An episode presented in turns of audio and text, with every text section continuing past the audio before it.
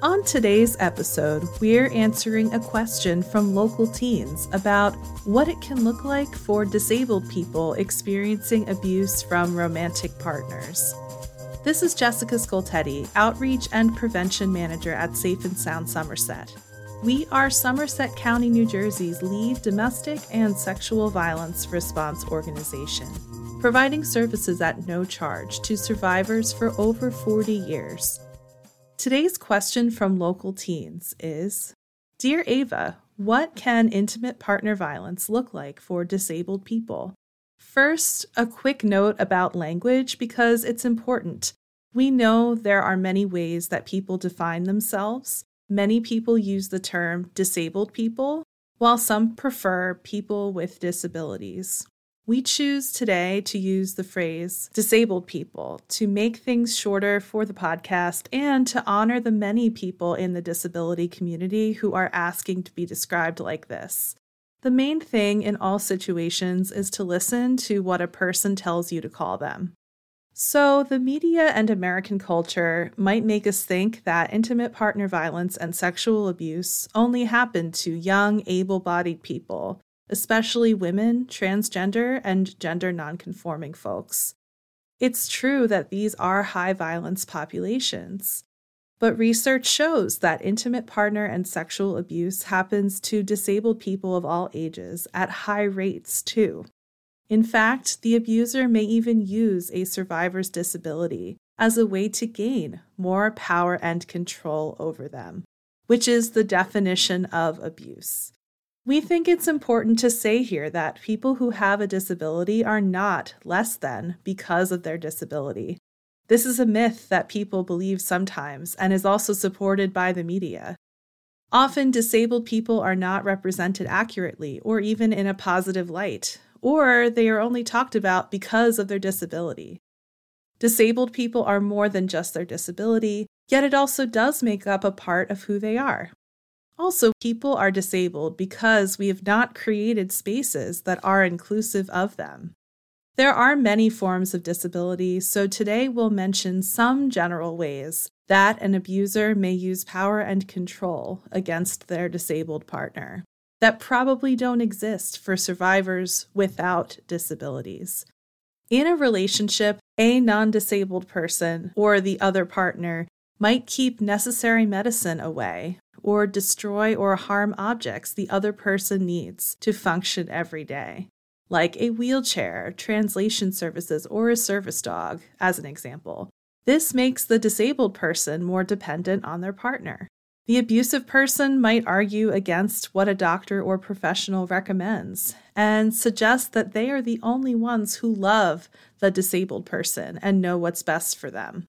The non disabled partner or the other partner might question the realness of the disability, which can be dehumanizing and harmful. They also might say that no one will believe you because of your disability. Abusers often tell survivors that no one will believe them, but this has an extra part to it. Over time, the survivor may grow to believe their abuser because they've been told so many times that they're alone, and no one will help them if they ask. In this case, the abusive partner might be able-bodied in mind and or body and can do things that their disabled partner can't do easily. The abusive partner may use this privilege against them by making all the decisions in the relationship or insisting that they are the ones to manage all the money. This is another example.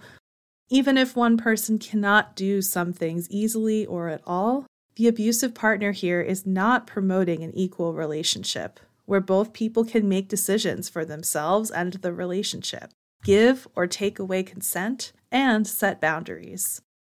All of these examples can make it hard for disabled people to get help for the abusive relationship. Service providers, including domestic and sexual violence advocates, may have biases about disabled people that change the ways they serve them for example, this can look like someone not believing the survivor completely. Here's another example. If a survivor is trying to get a restraining order in court, it might be more difficult for them, or they might be treated like more of an inconvenience than a person. If they need translation services, equipment to communicate, or physical needs like a wheelchair or service dog. While the United States has laws that make discrimination illegal, that doesn't mean disabled people are always served with dignity and respect. We also have to point out that some survivors of abuse become temporarily or permanently disabled because of abuse from a partner. These disabilities could be visible, like broken bones, or more invisible, like problems with cognition or memory after head trauma, or PTSD that affects someone's ability to work or live. They could be invisible things that the rest of society doesn't see, but that very much affect the survivor. We'll record another episode soon about sexual abuse that disabled people may experience. The more we talk about the reality of abuse, the more we can all make it easier for people to look for safety in the way that looks best for them. To speak with an expert about dating or sexual violence, call or text the Safe and Sound Somerset 24 7 confidential helpline at 866 685 1122 for supportive listening, information, and safety planning. Want to ask Ava a question?